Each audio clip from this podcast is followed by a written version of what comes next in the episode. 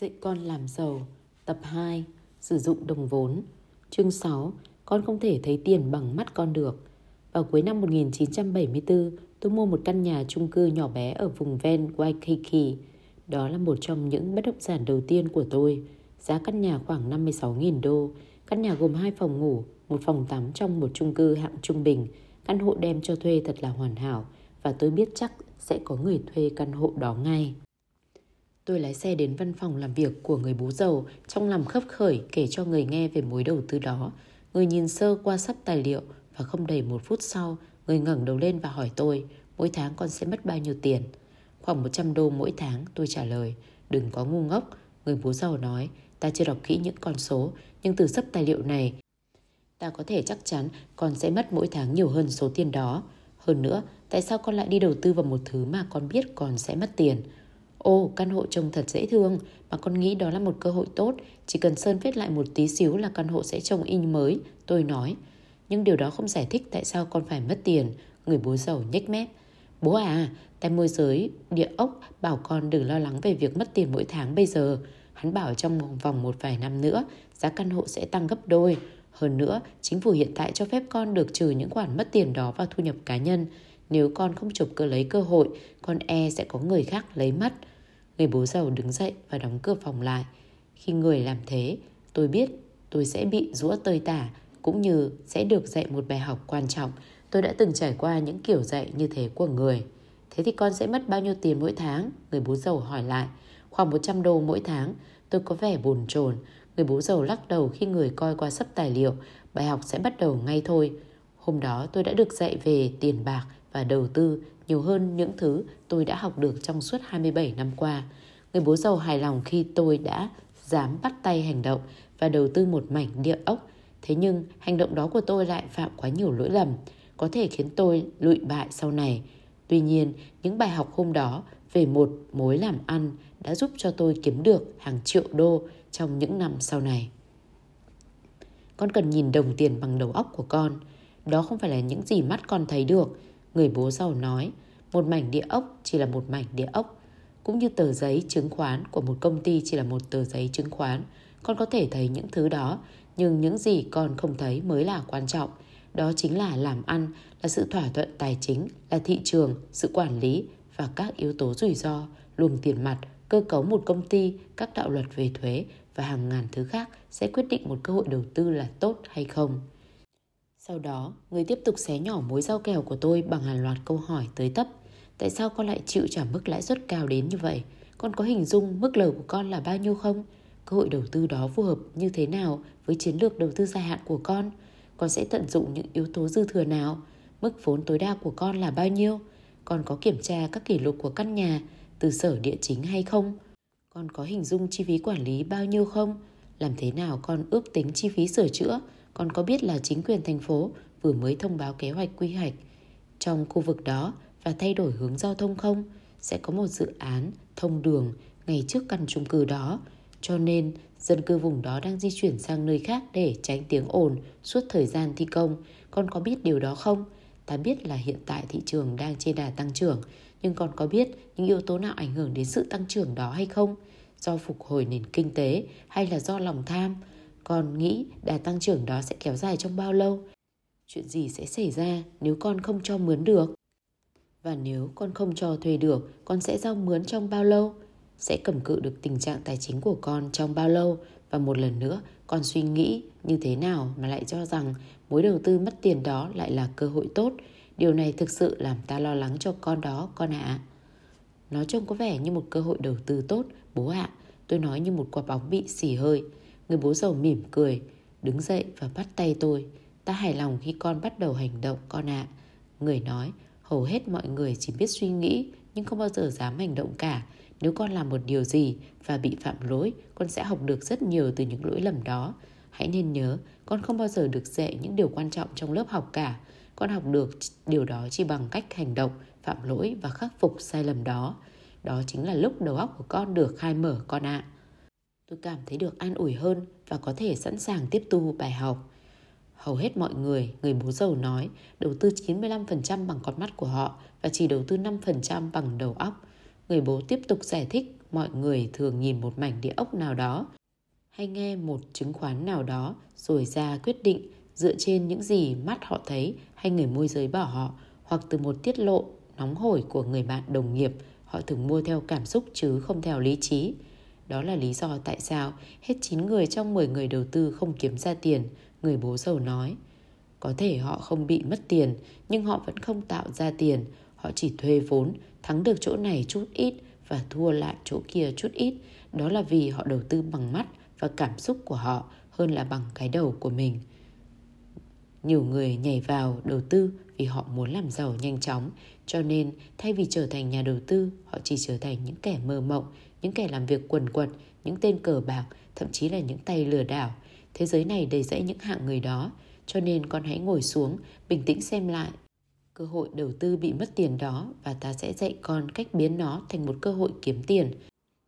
Ta sẽ dạy cho đầu óc của con thấy những gì mà mắt trần của con không thấy được. Từ xấu thành tốt Buổi sáng hôm sau, tôi trở lại công ty địa ốc để giao kèo lại căn nhà tôi định mua hôm trước. Buổi thương lượng chẳng thoải mái tí nào, nhưng tôi đã học được rất nhiều. Ba ngày sau, tôi quay lại gặp người bố giàu. Mức giá mua vẫn như trước, người môi giới vẫn hưởng chọn mức hoa hồng bởi vì anh ta hoàn toàn xứng đáng được hưởng. Anh ta đã làm việc cật lực cho mối giao kèo của tôi, nhưng trong khi giá vẫn như cũ, kỳ hạn đầu tư đã thay đổi rất nhiều. Khi thương lượng lại mức lãi suất vay và thời gian trả góp, Thay vì mất tiền như trước, giờ đây tôi kiếm được một khoản lời khoảng 80 đô mỗi tháng sau khi trang trải chi phí quản lý và có tính đến trường hợp không cho thuê được. Thậm chí tôi có thể hạ mức tiền thuê mà vẫn có lời nếu như thị trường trở nên ế ẩm. Dĩ nhiên, khi thị trường chuyển mình, tôi sẽ tăng mức tiền thuê nhà. Ta đoán con sẽ mất ít nhất khoảng 150 đô la mỗi tháng với cách đầu tư của con trước đây người bố giàu nói, thậm chí có thể hơn nếu con tiếp tục mất 150 đô la mỗi tháng căn cứ trên mức lương và chi phí sinh hoạt hiện tại, con sẽ có thể thực hiện được bao nhiêu mối đầu tư như thế. Chỉ một cái thôi bố, tôi trả lời, con sẽ không kiếm được 150 đô la mỗi tháng đâu. Nếu con kẹt vào cách đầu tư ban đầu, mỗi tháng con sẽ gặp chật vật về tiền bạc. Cho dù con được giảm thuế, chắc chắn con cũng phải kiếm thêm một công việc thứ hai để trả nợ đầu tư đó. Còn bây giờ, nếu con mỗi tháng kiếm thêm được 80 đô, con sẽ có thể đầu tư bao nhiêu mối? Người bố giàu hỏi. Tôi mỉm cười nói, bao nhiêu cũng được nếu con tìm thấy cơ hội. Người bố giàu gật gù. Vậy thì bây giờ con hãy đi ra ngoài và kiếm cơ hội đó. Một vài năm sau, thị trường địa ốc Hawaii chuyển mình và lên cơn sốt. Nhưng thay vì chỉ có một căn hộ lên giá, tôi đã có trong tay 7 căn đều lên giá. Đó chính là sức mạnh của một chút ít thông minh về tài chính anh không thể làm được như thế. Một điều quan trọng mà tôi ghi nhận trong sự đầu tư địa ốc lần đầu tiên của tôi. Khi tôi quay lại thương thảo với công ty địa ốc, người môi giới đã nói với tôi, anh không thể làm được như thế. Tôi đã bỏ thời gian rất lâu để thuyết phục anh ta chịu suy nghĩ về cách tôi muốn thực hiện. Trong bất kỳ tình huống nào, tôi cũng học được nhiều bài học và tình huống đầu tư đó. Và một trong những bài học là thấy được một người nào đó nói với bạn, anh không thể làm được như thế. Họ vừa nói vừa chĩa mũi rủi vào bạn nhưng họ có biết đâu, chính họ đã chĩa tới ba mũi rủi vào bản thân họ. Người bố giàu dạy tôi rằng câu nói anh không thể làm được như thế không có nghĩa là con không thể làm được. Người nói câu nói đấy đã tự bộc lộ điểm yếu của mình là họ không thể làm được điều đó. Tìm chỗ cất cho 1.400 tỷ đô. Mỗi ngày có 1.400 tỷ đô lưu chuyển khắp hành tinh bằng điện tử và số tiền đó cứ tăng lên không ngừng. Ngày hôm nay, có nhiều tiền được tạo ra hơn bao giờ hết. Vấn đề là tiền bạc không thể nhìn thấy bằng mắt thường được là vì chúng ta được lưu thông bằng hệ thống điện tử chớp nhoáng. Cho nên khi mọi người tìm kiếm tiền bạc bằng mắt của họ, họ sẽ chẳng thể nào thấy được thứ gì. Hầu hết mọi người vật lộn mỗi ngày, kiếm sống bằng đồng lương nhận được, trong khi số tiền 1.400 tỷ đô vẫn còn lưu chuyển khắp thế giới tìm kiếm người nào muốn sử dụng chúng biết cách chăm sóc chúng, nuôi dưỡng chúng và làm cho chúng mỗi ngày một phát triển. Nếu bạn biết cách chăm sóc đồng tiền, tiền bạc sẽ ùa đến tay bạn và thậm chí sẽ có người khẩn cầu bạn quản lý chúng. Nhưng nếu bạn không biết cách chăm sóc đồng tiền, tiền bạc sẽ xa lánh bạn. Hãy nhớ lại định nghĩa của người bố giàu về sự thông minh tài chính. Đó không phải là bao nhiêu tiền con có thể kiếm được, mà bao nhiêu tiền con có thể giữ được, làm cách nào để đồng tiền khó khăn kiếm được ấy làm việc lại cho con và bao nhiêu thế hệ sau con có thể giữ được đồng tiền ấy. Kẻ dẫn đường, kẻ mù Một người trung bình thường đầu tư hết 95% bằng mắt của họ mà chỉ có 5% bằng đầu óc. Người bố giàu nói, nếu con muốn trở thành một tay chuyên nghiệp ở nhóm C và D trong tứ đồ, con phải tập luyện sao cho con chỉ dùng 5% bằng mắt và 95% bằng đầu óc của con. Người bố giàu tiếp tục giải thích rằng những người luyện trí óc của họ để nhìn thấy tiền bạc sẽ có một sức mạnh to lớn hơn những người không thấy đầu bằng đầu óc. Người rất quan tâm đến những người tư vấn tài chính cho tôi, người giải thích. Nguyên nhân phần lớn mọi người cứ gặp khó khăn về tài chính là vì họ nghe theo tư vấn của những người vốn không biết gì về tiền bạc một cách trí óc cả. Đó cũng giống như câu chuyện ngụ ngôn, kẻ mù dẫn đường cho kẻ đuôi vậy. Nếu con muốn tiền bạc đến với con, con phải cần biết cách chăm sóc chúng. Nếu tiền bạc không nằm trong đầu con trước hết, chúng sẽ không chịu nằm trong tay con đâu con ạ. À. Và một khi con không giữ được tiền bạc, thế thì tiền và những người có tiền sẽ xa lánh con. Hãy luyện bộ não của bạn để nhìn thấy tiền. Như vậy, đâu là bước đầu tiên trong việc luyện tập bộ não của mình để nhìn thấy tiền bạc? Câu trả lời chẳng có gì khó. Đó chính là sự hiểu biết về tài chính, bắt đầu bằng khả năng hiểu biết những dòng chữ, những con số trong thế giới tài chính. Nếu bạn không hiểu biết những thông tin đó, sẽ chẳng khác nào bạn đang nói bằng một ngôn ngữ xa lạ và trong mọi trường hợp, mỗi nhóm người trên tứ đồ đều có ngôn ngữ riêng của họ. Nếu bạn nhìn vào kim tứ đồ, mỗi phần của tứ đồ giống như mỗi một quốc gia riêng biệt, họ không sử dụng cùng một ngôn ngữ. Nếu bạn không thể hiểu được ngôn ngữ của họ, bạn sẽ không thể nào hiểu được những con số. Chẳng hạn, nếu một bác sĩ nói tâm thu của anh là 120 và tâm trương của anh là 80, điều đó tốt hay xấu? Bao nhiêu đó đủ cho bạn biết về tình trạng sức khỏe của mình không? Câu trả lời dĩ nhiên là không, nhưng đó lại là điểm bắt đầu. Cũng chẳng khác nào khi bạn nói cổ phiếu của tôi có PE là 12 và căn nhà cho thuê của tôi có mức lãi suất vay trần là 12. Bao nhiêu đó có đủ cho tôi biết về sự giàu có của tôi hay không? Câu trả lời cũng lại là không. Thế nhưng đó chính là điểm khởi sự. Tối thiểu chúng ta cũng đang sử dụng cùng một ngôn ngữ, cùng một con số và đó chính là điểm bắt đầu của sự hiểu biết tài chính vốn và nền tảng của sự thông minh tài chính. Điểm bắt đầu với sự hiểu biết về ngôn ngữ và con số. Vì bác sĩ từ vị trí trong nhóm T, trong khi người khác nói từ vị trí nhóm D. Những lời nói và những con số của người khác ấy chẳng khác nào như những ngôn ngữ khác biệt. Tôi không đồng ý khi có người nói với tôi phải có tiền mới kiếm được tiền. Theo tôi, khác nhau tạo ra tiền từ tiền được bắt đầu từ sự hiểu biết về những dòng chữ, những con số cũng như những người bố giàu của tôi hay nói, nếu tiền bạc không nằm trong đầu con trước hết, chúng sẽ không chịu nằm trong tay con đâu. Biết đâu là rủi ro thực sự. Bước thứ hai trong việc luyện tập là học cách nhận ra rủi ro thực sự nằm ở đâu. Khi mọi người bảo tôi đó là một đầu tư rủi ro, tôi chỉ nói đầu tư không rủi ro, không hiểu biết mới là rủi ro. Chuyện đầu tư cũng giống như chuyện lái máy bay vậy. Khi bạn học ở một trường lái máy bay và có nhiều năm kinh nghiệm, chuyến bay sẽ trở nên thú vị và hào hứng. Nhưng nếu bạn chưa bao giờ học bay, tôi khuyên bạn nên để cho người khác lái máy bay dùm bạn. Một tư vấn, giờ chính là rủi ro. Người bố giàu của tôi tin tưởng chắc chắn rằng chẳng có lời tư vấn tài chính nào hay hơn cả. Người có đầu óc rất cởi mở và phóng khoáng. Người rất lịch thiệp và lắng nghe nhiều người. Nhưng cuối cùng, người vẫn dựa vào chính sự thông minh tài chính của mình khi ra quyết định. Nếu con chẳng biết gì, thì chẳng có lời tư vấn tài chính nào hay hơn cả. Nhưng nếu con không phân biệt được đâu là lời tư vấn, đâu là lời tư vấn dở, đâu là lời tư vấn hay, con sẽ gặp nhiều rủi ro lắm đấy.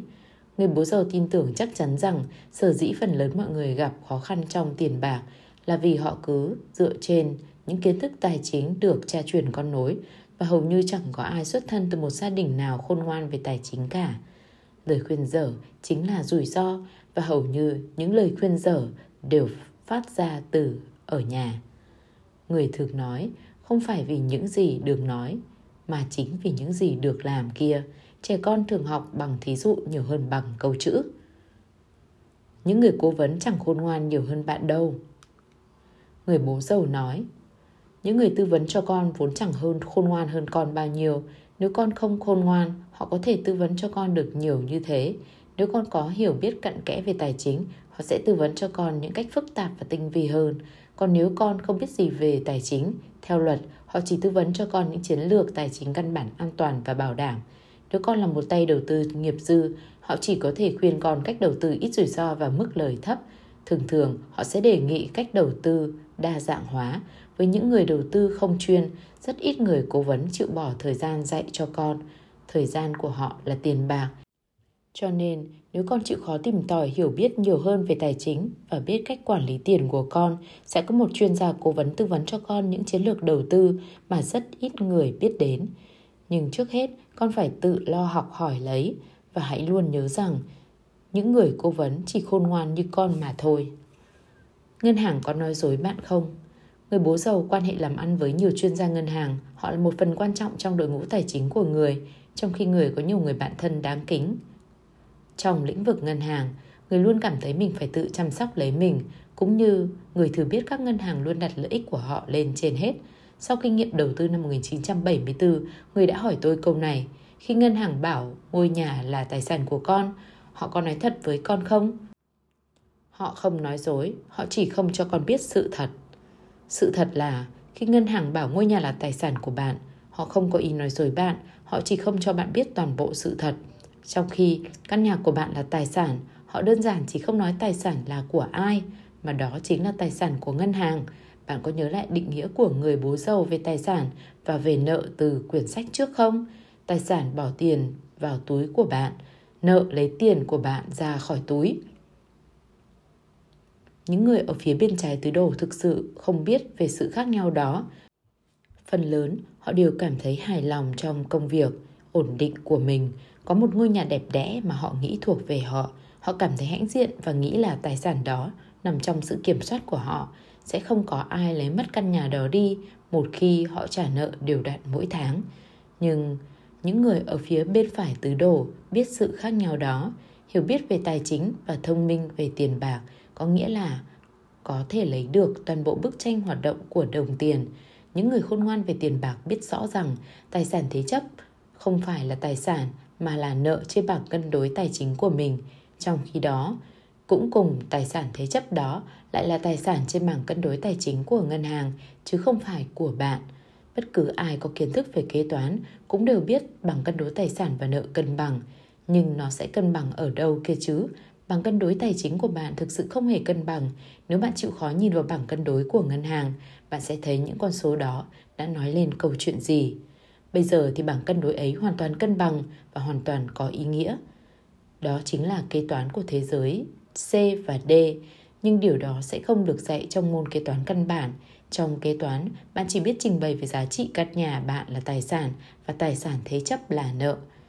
Điều quan trọng khác cần lưu ý là giá trị căn nhà của bạn chỉ có một ý kiến đánh giá thường thay đổi lên xuống theo thị trường, trong khi trị giá tài sản thế chấp – vay nợ hay mượn lại không hề bị ảnh hưởng bởi biến động của thị trường.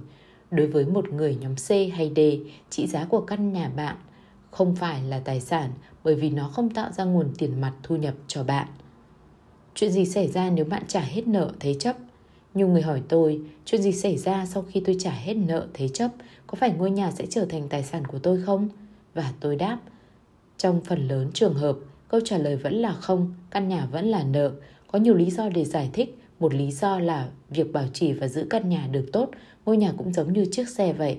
Cho dù bạn hoàn toàn làm chủ sở hữu, bạn vẫn phải chi tiền để vận hành nó. Và khi một bộ phận nào đó hư hại, sẽ có nguy cơ toàn bộ bị hỏng nặng. Trong phần lớn trường hợp, mọi người sẽ phải chi phí sửa chữa cho ngôi nhà và chiếc xe của họ từ những đồng thu nhập sau thuế. Người trong nhóm C và D chỉ coi căn nhà là một tài sản của họ khi căn nhà đó tạo ra nguồn thu nhập của họ.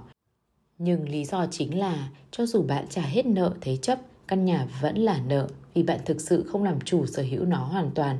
Chính phủ vẫn sẽ đánh thuế bạn khi bạn làm chủ nó. Cứ thử dừng trả thuế nhà xem sao, bạn sẽ biết ngay ai là người chủ thực sự của căn nhà. Định nghĩa địa ốc Xin lặp lại lần nữa với các bạn.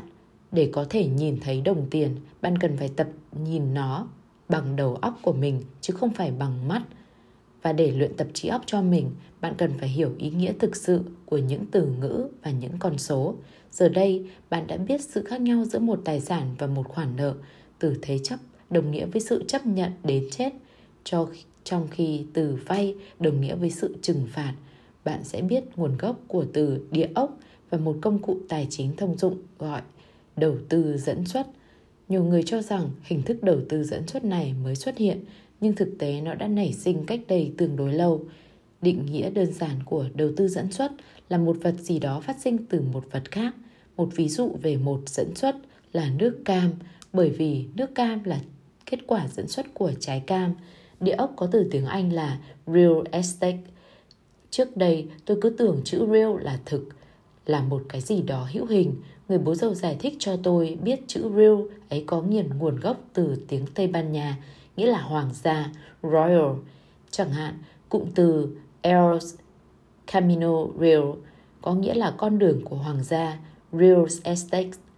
Địa ốc có nghĩa thực sự là bất động sản của hoàng gia.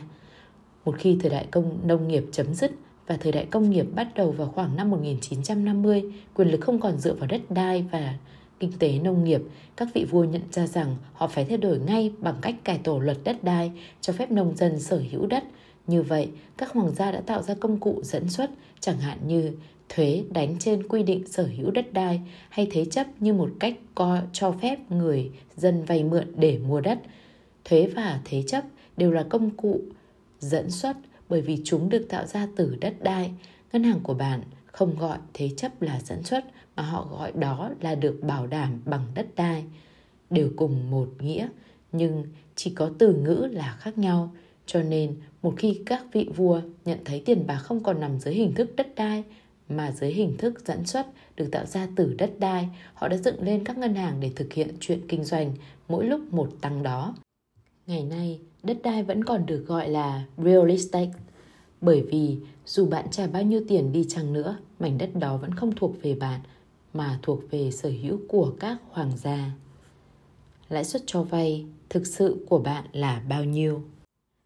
Người bố giàu thường hay kỳ kèo mỗi điểm lãi suất mà người phải trả khi mượn nợ. Người đã từng hỏi tôi, khi ngân hàng bảo với con mức lãi suất là bao nhiêu đó, con có tin là họ nói thật không?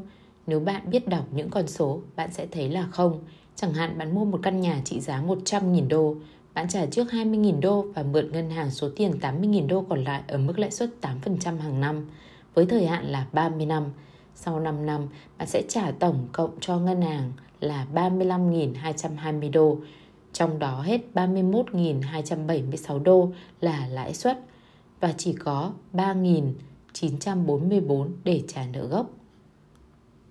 Nếu bạn trả số nợ dòng giã suốt 30 năm, bạn sẽ trả một khoản gồm lãi suất và nợ gốc tổng cộng là 211 323 đô. Nếu đem số tiền này trừ đi số tiền bạn mượn ban đầu là 80.000 đô, bạn đã trả một khoản lãi suất tới 131.323 đô. Hơn nữa, số tiền bạn trả 211.323 đô đó chưa bao gồm tiền thuế và bảo hiểm vay. Buồn cười ở chỗ, số tiền lãi vay 131 1.323 đô không bằng mức lãi suất 8% trên số nợ 80.000 đô mà nó thực tế lên tới 160% trong thời hạn 30 năm. Nhưng tôi đã nói, ngân hàng không nói dối bạn mà họ chỉ không cho bạn biết toàn bộ sự thực. Và nếu bạn không biết đọc, hiểu những con số, bạn sẽ không bao giờ biết được điều đó. Dĩ nhiên, nếu bạn thấy hài lòng với ngôi nhà của mình, bạn sẽ chẳng thèm quan tâm tới.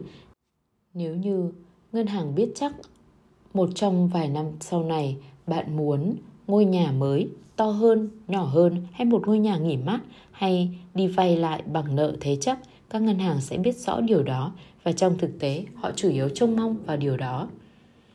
Trung bình tính Trong ngành công nghiệp ngân hàng, khoảng thời gian trung bình 7 năm được dùng làm tuổi thọ dự đoán cho một nợ thế chấp. Điều đó có nghĩa là các ngân hàng dự tính một người trung bình cứ cách 7 năm sẽ tìm mua một căn nhà mới hay xin vay mượn lại và điều đó đối với thí dụ trên có nghĩa là ngân hàng dự tính cứ sau mỗi 7 năm họ sẽ thu lại được số tiền cho vay 80.000 đô cộng thêm với khoản lãi suất vay 43.291 đô. Đó chính là lý do tại sao khoản nợ ấy được gọi là thế chấp, tiếng Anh là mortgage, vốn xuất phát từ tiếng Pháp là mortar, nghĩa là sự chấp nhận đến chết. Thực tế là hầu hết mọi người vẫn sẽ tiếp tục làm việc cần cù, được tăng lương và mua nhà mới với những khoản nợ thế chấp mới. Trên hết, chính chủ lại cho giảm thuế để khuyến khích người dân mua những căn nhà đắt tiền hơn và điều đó sẽ đem lại nhiều thuế bất động sản hơn cho chính phủ và bạn cũng đừng quên tiền bảo hiểm mà mỗi công ty cho vay thế chấp đều yêu cầu bắt buộc bạn phải trả khi mượn thế chấp từ họ. Như tôi đã trình bày, khi các ngân hàng bảo ngôi nhà của bạn là tài sản, họ sẽ không nói dối bạn.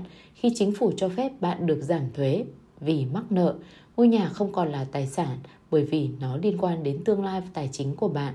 Chính phủ cũng quan tâm đến tương lai tài chính của chính mình chứ. Cho nên khi ngân hàng, kế toán viên, luật sư hay giáo viên của bạn bảo với bạn ngôi nhà là tài sản, họ đã không nói được một điều hết sức quan trọng, ngôi nhà ấy là của ai. Thế còn tiền tiết kiệm đó có phải là tài sản không? Tiền tiết kiệm của bạn là tài sản và đó là điều tốt phải không bạn? Thế nhưng một khi bạn học hiểu các báo cáo tài chính, bạn sẽ nhìn thấy được toàn bộ câu chuyện. Trong khi tiền tiết kiệm chính là tài sản của bạn, đối với bảng cân đối tài chính của ngân hàng, tài sản đó của bạn là nợ của ngân hàng. Sơ đồ dưới đây trình bày điều đó. Tại sao tiền tiết kiệm của bạn lại là nợ của ngân hàng? Bởi vì họ phải trả bạn lãi suất và họ phải tốn tiền để canh giữ tiền của bạn. Nếu bạn thấy được cốt lõi bản chất của những hình vẽ minh họa đó, bạn có thể bắt đầu hiểu được tại sao không thể nhìn thấy trò chơi tiền bạc bằng mắt của mình. Tại sao bạn không được giảm thuế cho việc tiết kiệm? Nếu tình ý, bạn sẽ thấy khi bạn mua nhà và mắc nợ, bạn sẽ được giảm thuế, nhưng lại không được như vậy khi bạn tiết kiệm tiền. Bạn có bao giờ thắc mắc tại sao không? Tôi không có câu trả lời chính xác, nhưng tôi có thể suy luận như thế này. Một lý do chính là vì tiền tiết kiệm của bạn là nợ đối với ngân hàng. Vậy thì lý gì các ngân hàng lại đi yêu cầu chính phủ thông qua một đạo luật khuyến khích bạn bỏ tiền vào ngân hàng của họ trong khi số tiền ấy là khoản nợ họ phải gánh? Các ngân hàng không cần tiền tiết kiệm của bạn. Bên cạnh đó, các ngân hàng thực sự không cần đến tiền tiết kiệm của bạn. Họ không cần nhiều tiền gửi bởi vì họ có thể làm tăng số tiền lên tới cả chục lần. Nếu bạn gửi một đô vào ngân hàng, luật pháp cho phép ngân hàng vay ra 10 đô và tùy thuộc mức trần dự trữ do ngân hàng trung ương quy định, họ có thể cho vay tới 20 đô. Điều đó chẳng khác nào một đô của bạn tự dưng biến thành 10 đô hay hơn. Cứ như ảo thuật vậy, phải không bạn? Khi người bố giàu chỉ cho tôi thấy điều đó, tôi trở nên say mê với ý tưởng. Lúc ấy, tôi biết tôi sẽ mong muốn làm chủ một ngân hàng và sẽ không đi học chỉ để trở thành một người làm công cho ngân hàng mà thôi. Trên hết, ngân hàng chỉ trả cho bạn mức lãi suất 5% trên một đô đó của bạn. Với tư cách là khách hàng, bạn cảm thấy an toàn bởi vì ngân hàng trả thêm tiền cho bạn trên số tiền bạn gửi họ. Các ngân hàng coi cảm giác an toàn đó của bạn là một điều tốt trong mối quan hệ khách hàng bởi vì một khi bạn gửi tiền với họ, chắc chắn bạn sẽ một lần đến xin vay mượn với họ. Họ mong muốn bạn mượn tiền của họ lắm bởi vì họ sẽ chặt đẹp số tiền vay của bạn ở mức lãi suất đến 9%. Trong khi bạn kiếm được 5% tiền lời trên một đô của mình, ngân hàng đã kiếm được 9% tiền lời trên 10 đô tạo ra từ một đô của bạn. Mới đây, tôi nhận được một thẻ tín dụng ở mức lãi suất 8,9%. Nhưng một khi bạn hiểu được những từ lóng luật in nhỏ xíu trên hợp đồng, bạn mới nhận ra được lãi suất thực là 23%. Khỏi cần nói, chắc chắn bạn sẽ cắt thẻ tín dụng ra làm đôi và gửi trả lại cho họ ngay, phải không? Họ cũng sẽ lấy mất tiền tiết kiệm của bạn.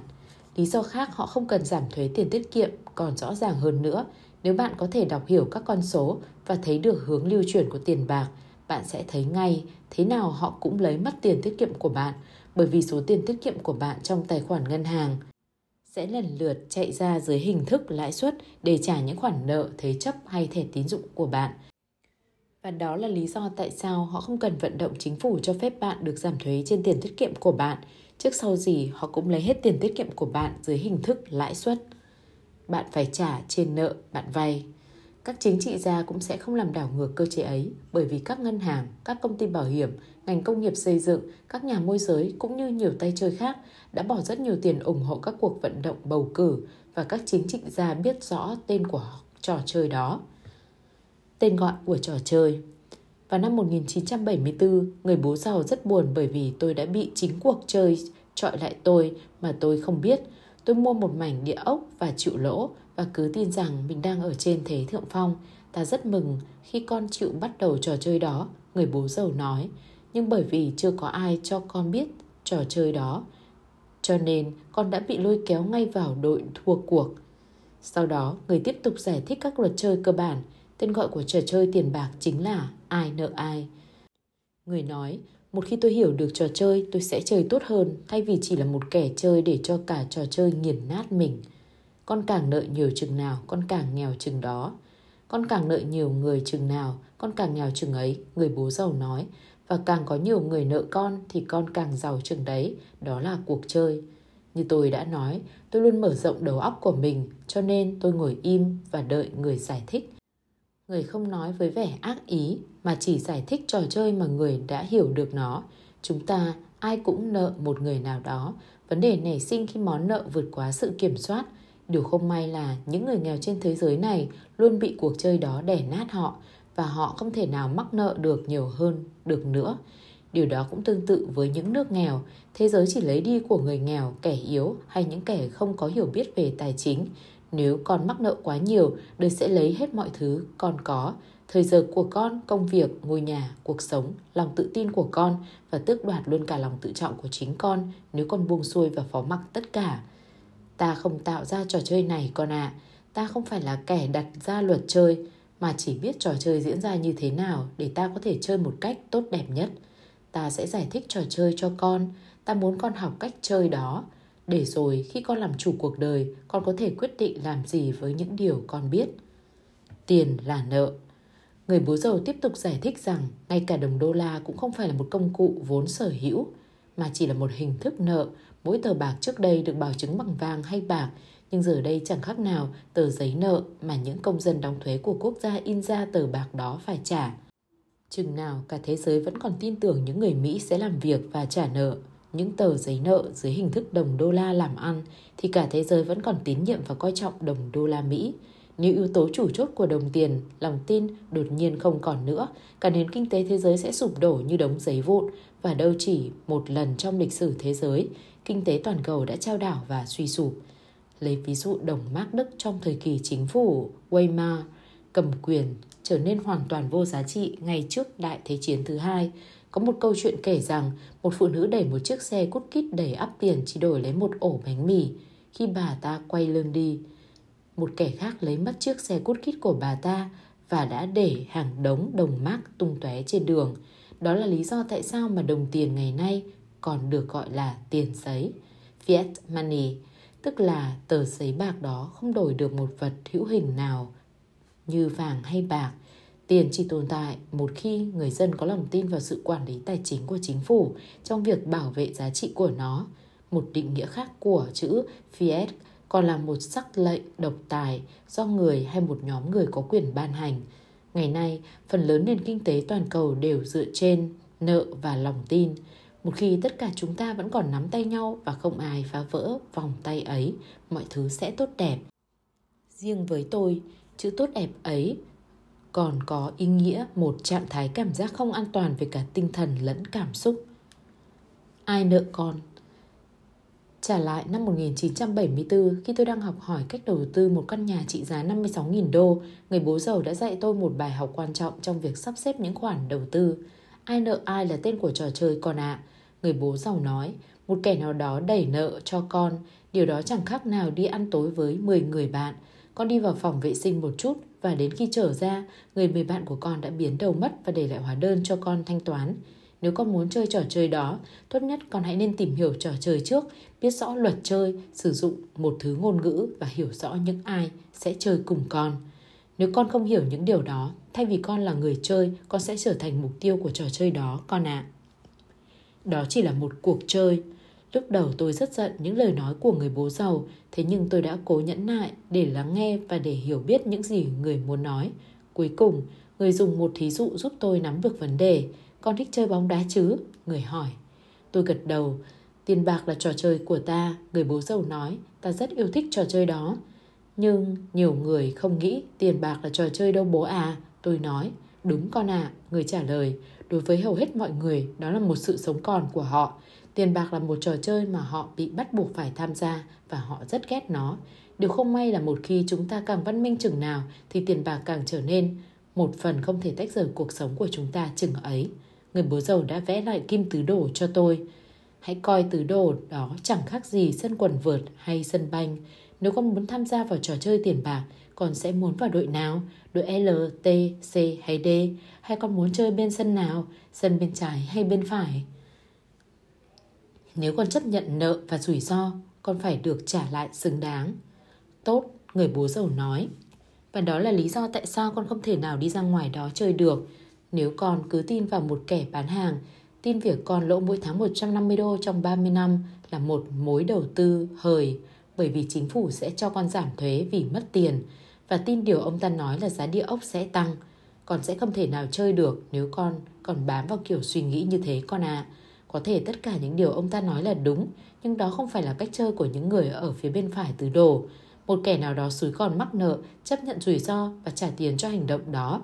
Những người ở phía bên trái có thể coi hành động đó là khôn ngoan, nhưng những người ở bên phải thì không hề con ạ. À. Tôi khẽ sủng mình. Hãy coi cách lập luận của ta. Người tiếp tục. Còn chấp nhận giá 56.000 đô cho một căn hộ trên tầng cao, còn ký nợ, còn chấp nhận rủi ro, kẻ thuê ở giá thấp hơn mức thị trường. Điều đó có nghĩa là con đang chu cấp cho kẻ ấy vào ở trong căn hộ con mua. Con thấy điều đó có hợp lý không? Tôi lắc đầu, không bố ạ. À. Còn đây là cách ta chơi. Từ đây trở đi, nếu con muốn chấp nhận nợ và rủi ro, con phải được trả lại xứng đáng. Hiểu chứ? Tôi gật đầu. Kiếm tiền phải là một chuyện hợp logic và dễ hiểu, người bố giàu nói.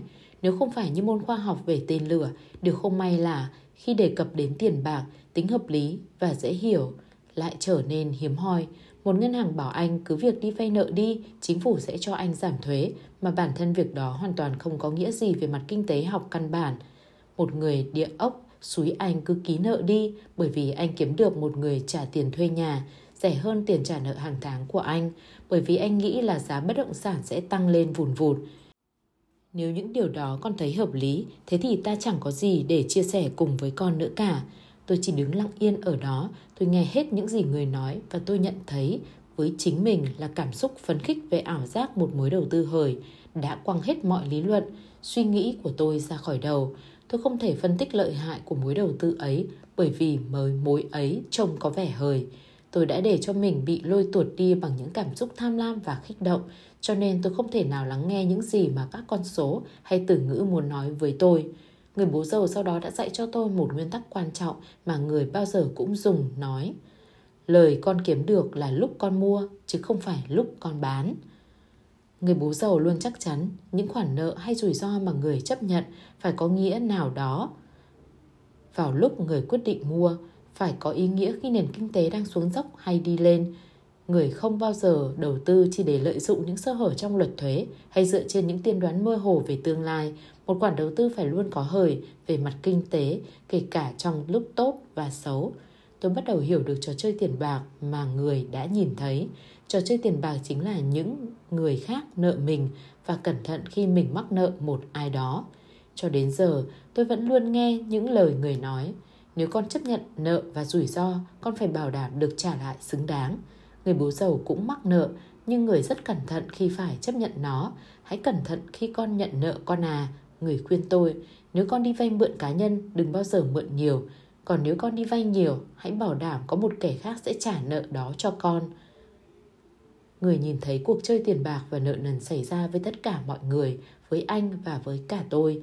Trò chơi diễn ra không ngừng trong mọi chuyện kinh doanh và trên tất cả các quốc gia trên thế giới, người coi đó chỉ là một trò chơi. Thế nhưng, với hầu hết mọi người, tiền bạc không phải là trò chơi, nhiều người coi tiền bạc là sự sống còn của chính mình, của cuộc đời. Và bởi vì không có ai giải thích trò chơi đó với họ, họ đành phải tin lời các ngân hàng bảo căn nhà của họ là tài sản. Sự khác nhau quan trọng giữa thực tế và ý kiến. Người bố giàu tiếp tục bài học, nếu con muốn thành công ở phía bên phải, khi đề cập đến tiền bạc, con phải biết được sự khác nhau giữa thực tế và ý kiến chủ quan. Con không thể mù quáng tin theo những lời khuyên tài chính của những người ở phía bên trái tứ đồ. Con phải hiểu được những con số, con phải biết được thực tế như thế nào và những con số sẽ cho con biết được sự thực.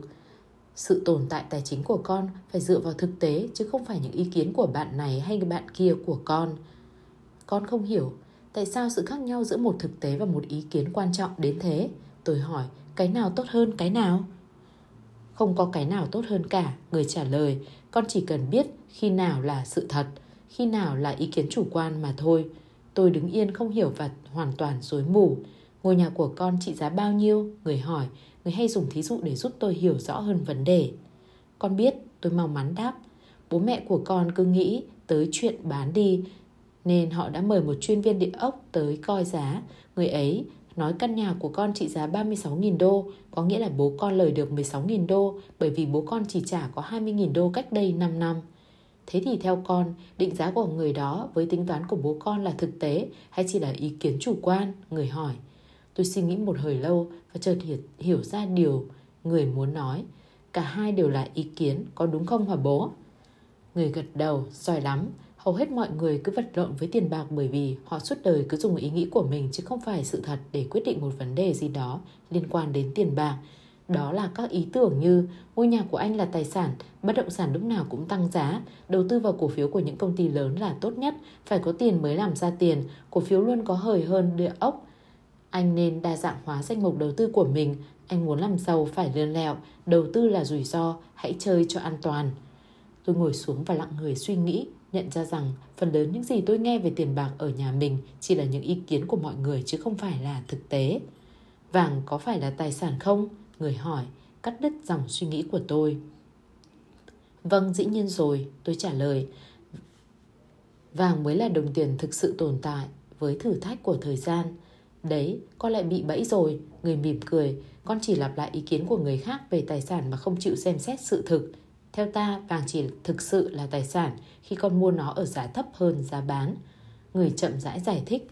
Nói cách khác, nếu con mua vàng với giá 100 đô la và bán ra với giá 200 đô la, thế thì vàng là tài sản. Nhưng nếu con mua một lượng 200 đô la và bán ra chỉ với 100 đô la, trong giao dịch này, vàng chỉ mang lại nợ cho con. Chính những con số tiền bạc thực sự trong giao dịch mới nói lên được sự thật. Thực tế là chính con mới là tài sản hay là nợ. Bởi vì chính những quyết định của con mới làm cho vật này trở thành nợ hay trở thành tài sản. Đó là lý do tài sản kiến thức, hiểu biết về tiền bạc là quan trọng. Ta đã từng chứng kiến rất nhiều người có một việc kinh doanh hết sức tuyệt vời hay một mảnh địa ốc ngon ăn nhưng lại quản lý kiểu nào làm cho mọi thứ đổ nhào và bết bát. Nhiều người cũng làm như thế với cuộc sống cá nhân của họ. Họ sử dụng những đồng tiền kiếm được cực khổ chỉ tạo ra một quãng đời còn lại đầy những nợ nần trồng chất – Tôi cảm thấy rối rắm và bị tổn thương chút ít trong lòng. Tôi muốn tranh luận lại với người, người bố giàu đang đùa giỡn với bộ não của tôi. Nhiều người bị khủng hoảng tài chính vì không biết đâu là sự thật. Ngày nào ta cũng nghe nhiều câu chuyện đáng thương bị mất hết vốn liếng chỉ vì họ nghĩ một ý kiến là sự thực. Dĩ nhiên không có vấn đề gì khi sử dụng ý kiến của người khác làm quyết định tài chính cho mình, nhưng còn tốt hơn hết là nên phân biệt được sự khác nhau ấy hàng triệu, hàng triệu người hay quyết định những vấn đề sống còn của họ dựa trên những ý kiến được trao quyền từ thế hệ này sang thế hệ khác. Để rồi họ cứ bị đánh đố tại sao họ vật lộn suốt đời với chuyện tiền bạc, những ý tưởng hay những ý kiến như thế nào hả bố? Tôi hỏi. Người bố giàu tủm tỉm một hồi trước khi cất tiếng, ta sẽ cho con một số ví dụ những ý kiến mà tất cả chúng ta thường nghe nhiều nhất. Người bố giàu bắt đầu liệt kê khi người vẫn cười khúc khích với sự khôi hài đáng yêu nhất của con người – Ngày ấy, những ví dụ người đưa ra như thế này. Một, bồ nên cưới anh ta, anh ấy sẽ là một người chồng tốt. Hai, tìm một việc ổn định và làm ở đó suốt đời. Ba, bác sĩ kiếm được nhiều tiền lắm đấy. Bốn, họ có ngôi nhà to lắm, chắc là họ giàu sụ. Năm, anh ấy có thân hình thật cao to, chắc anh ấy khỏe lắm nhỉ. 6. Chiếc xe này thật tuyệt vời, rất phù hợp cho một phụ nữ lớn tuổi nhỏ bé. 7. Không bao giờ có đủ tiền để ai ai cũng giàu lên cả. 8. Trái đất là bằng phẳng. 9. Con người chẳng bao giờ bay được cả. 10. Tên ấy thông minh hơn chị của nó. 11. Trái phiếu an toàn hơn một cổ phiếu. 12. Người nào ngu lắm mới phạm lỗi. 13. Anh ta sẽ không bao giờ bán với giá thấp thế đâu. 14. Cô ta sẽ không bao giờ chịu đi chơi với tớ. 15. Đầu tư là rủi ro. 16. Tôi sẽ không bao giờ giàu nổi. 17. Tôi đã không đi học cho nên tôi không bao giờ hơn được ai cả. 18. Anh nên đa dạng hóa các khoản đầu tư của anh. 19. Anh không nên đa dạng hóa các khoản đầu tư của anh. Người bố giàu cứ mải mê tiếp tục cho tới khi người nhận ra tôi đã mệt nhoài với những ví dụ về ý kiến hay ý tưởng của người. Ok, tôi cuối cùng mở miệng quá đủ với con rồi. Thế ý bố muốn nói là gì? cứ nghĩ là con sẽ không chặn ta lại chứ, người mỉm cười. Ý của ta là cuộc sống của hầu hết mọi người đều bị chi phối bởi ý kiến của họ, chứ không phải bằng sự thật hay thực tế. Muốn cuộc đời của mình thay đổi, người ấy cần phải thay đổi những ý tưởng của mình trước và bắt đầu xem xét các sự kiện thực tế. Nếu con có thể họ đọc hiểu các báo cáo tài chính, con có thể nhìn ra những sự thật, không chỉ về sự thành công của một công ty và nếu con có thể đọc hiểu các báo cáo tài chính, con có thể biết ngay một cá nhân đó đang làm ăn như thế nào hay chỉ bằng suy đoán hay nghe theo các ý kiến của người khác. Như ta đã nói, không có cái nào tốt hơn cái nào cả. Nếu con không thể chứng minh được một điều là sự thật, thế thì điều đó chỉ là ý kiến chủ quan, sự mù quáng trong tiền bạc chính là một khi người không biết đọc những con số nên đành phải đi nghe theo các ý kiến của người khác và sự điên rồ trong tiền bạc thường do việc sử dụng ý kiến mà cứ tưởng là sự thật. Nếu con muốn sống ở phía bên phải tứ đồ, còn phải biết sự khác nhau giữa sự thật và ý kiến. Một vài bài học khác còn quan trọng hơn chuyện này. Tôi ngồi lặng yên cố hiểu những lời người nói.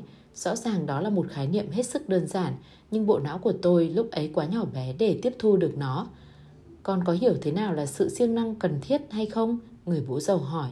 Tôi lắc đầu, đó chỉ là những phân biệt đâu là ý kiến, đâu là thực tế. Khi nói đến tiền bạc, hầu hết mọi người hoặc là lười biếng hoặc là tìm những con đường tắt cho nên họ không có đủ sức siêng năng cần thiết. Còn có nhiều người khác sợ bị sai lầm đến nỗi họ quá siêng năng hơn mức cần thiết và chẳng làm gì cả. Trạng thái quá siêng năng dẫn đến sự tê liệt trong khả năng phân tích. Ý của ta là con phải biết cách sàng lọc giữa sự kiện và ý kiến và từ đó quyết định cho chính con. Như ta đã nói, hầu hết mọi người ngày nay luôn gặp rắc rối tiền bạc chỉ vì họ dùng quá nhiều con đường tắt, đốt giai đoạn và quyết định những vấn đề tiền bạc trong cuộc sống dựa trên ý kiến, thường là ý tưởng của người nhóm L hay nhóm T, chứ không phải là sự thật. Nếu con muốn trở thành người nhóm C hay D, con phải luôn cảnh giác trước sự khác nhau này. Ngày đó, tôi không hoàn toàn coi trọng bài học đó của người bố giàu. Thế nhưng, một vài bài học của người đã giúp tôi rất nhiều hơn là sự phân biệt giữa sự thực và ý kiến, nhất là khi tôi xoay sở với đồng tiền của mình. Nhiều năm sau, vào đầu những năm 90, khi người bố giàu bắt đầu nhận thấy thị trường chứng khoán bắt đầu leo thang ngoài tầm nhìn của mình. Người chỉ bình luận thế này, đó là điều sẽ xảy ra khi những người làm công hay làm tư có mức lương cao, trả thuế nhiều và cũng bị kẹt hàng đóng nợ – với những danh mục đầu tư chỉ có những tài sản giấy sẽ không ngừng đưa ra những bình luận, ý kiến của họ. Hàng triệu người sẽ bị hại bởi vì nghe theo những ý kiến của những người mà họ cho là những người biết được sự thật. Warren Buffett, nhà đầu tư vĩ đại nhất của nước Mỹ đã từng nói, nếu bạn chơi bài poker và 20 phút sau, bạn không biết kẻ chơi nào khác là thằng khờ, thì chính bạn là thằng khờ đấy. Tại sao mọi người vật lộn với tài chính? Tôi vừa mới nghe rằng hầu hết mọi người đều sống trong nợ từ lúc họ rời ghế nhà trường cho đến ngày họ mất. Dưới đây là bức tranh tiền bạc của một gia đình trung lương bình thường. Thu nhập chỉ để trả nợ, thế chấp nhà, nợ xe, nợ tiêu dùng, nợ tín dụng, nợ đại học. Bảng cân đối tài chính của người khác. Giờ đây, nếu bạn hiểu được trò chơi, bạn có lẽ nhận ra những khoản nợ được liệt kê ở trên sẽ nằm ở đâu trong bảng cân đối tài chính của người khác. Bất cứ lúc nào, khi bạn nghe những câu như trả góp hàng tháng thấp, dễ dàng hay như đừng lo lắng, chính phủ sẽ cho bạn được giảm thuế những khoản lỗ đó, bạn nên biết một ai đó đang dụ bạn vào cuộc chơi. Nếu bạn muốn tự do về tài chính, bạn cần phải khôn ngoan hơn những người đó. Đối với hầu hết mọi người, không ai mắc nợ họ cả, họ không có tài sản thực là những tài sản đem lại thu nhập cho họ và họ thường mắc nợ những người khác. Đó là lý do tại sao họ bám vào một công việc ổn định và vật lộn với tài chính. Nếu không có việc làm, họ sẽ bị sạch túi trong nháy mắt. Trung bình một người Mỹ chỉ cần mất thu nhập liên tiếp trong 3 tháng là bị phá sản ngay, chỉ bởi vì họ đi tìm một cuộc sống tốt đẹp hơn nhưng lại bị cả cuộc chơi tiền bạc làm chủ họ. Họ vẫn luôn coi nhà của họ, chiếc xe, đồ chơi gôn, quần áo, nhà nghỉ mát và những vật dụng giải trí khác là tài sản. Họ đi nghe những gì người khác thuyết phục họ, họ phải tin thôi bởi vì họ đâu hiểu, đâu là ý kiến chủ quan, hầu hết mọi người đi đến trường và học hỏi để rồi trở thành những tay chơi trong cuộc chơi đó. Nhưng không ai lại giải thích trò chơi đó với họ, không ai cho họ biết tên gọi của trò chơi đó là ai nợ ai và bởi vì không ai bảo họ, họ dần dần trở thành những con nợ của nhiều người khác. tiền bạc chỉ là một ý tưởng. Một trong những bài hát ưa thích nhất của tôi là The Gambler của Kenny Rogers. Tôi xin trích một lời bài hát để tóm tắt toàn bộ chương này. Nếu con muốn chơi, này con ạ, à, con hãy học cách chơi đúng trước. Tôi hy vọng giờ đây bạn đã hoàn toàn nắm được những khía cạnh cơ bản của kim tứ đồ và hiểu được tiền bạc thực sự chỉ là một ý tưởng, chỉ là được nhìn thấy bằng đầu óc của bạn chứ không phải bằng mắt trần. Học cách chơi, trò chơi tiền bạc là một phần quan trọng trên con đường tìm kiếm sự tự do tài chính của bạn, nhưng quan trọng hơn là bạn cần biết mình cần có những tính cách gì để có thể tồn tại và thành công ở phía bên phải của kim tứ đồ. Phần hai quyển sách này sẽ tập trung vào cách khai thác những gì ưu tú nhất trong con người bạn và tập trung vào việc phân tích công thức, trở thành hành động tới đích. Hết chương 6, hết phần 1.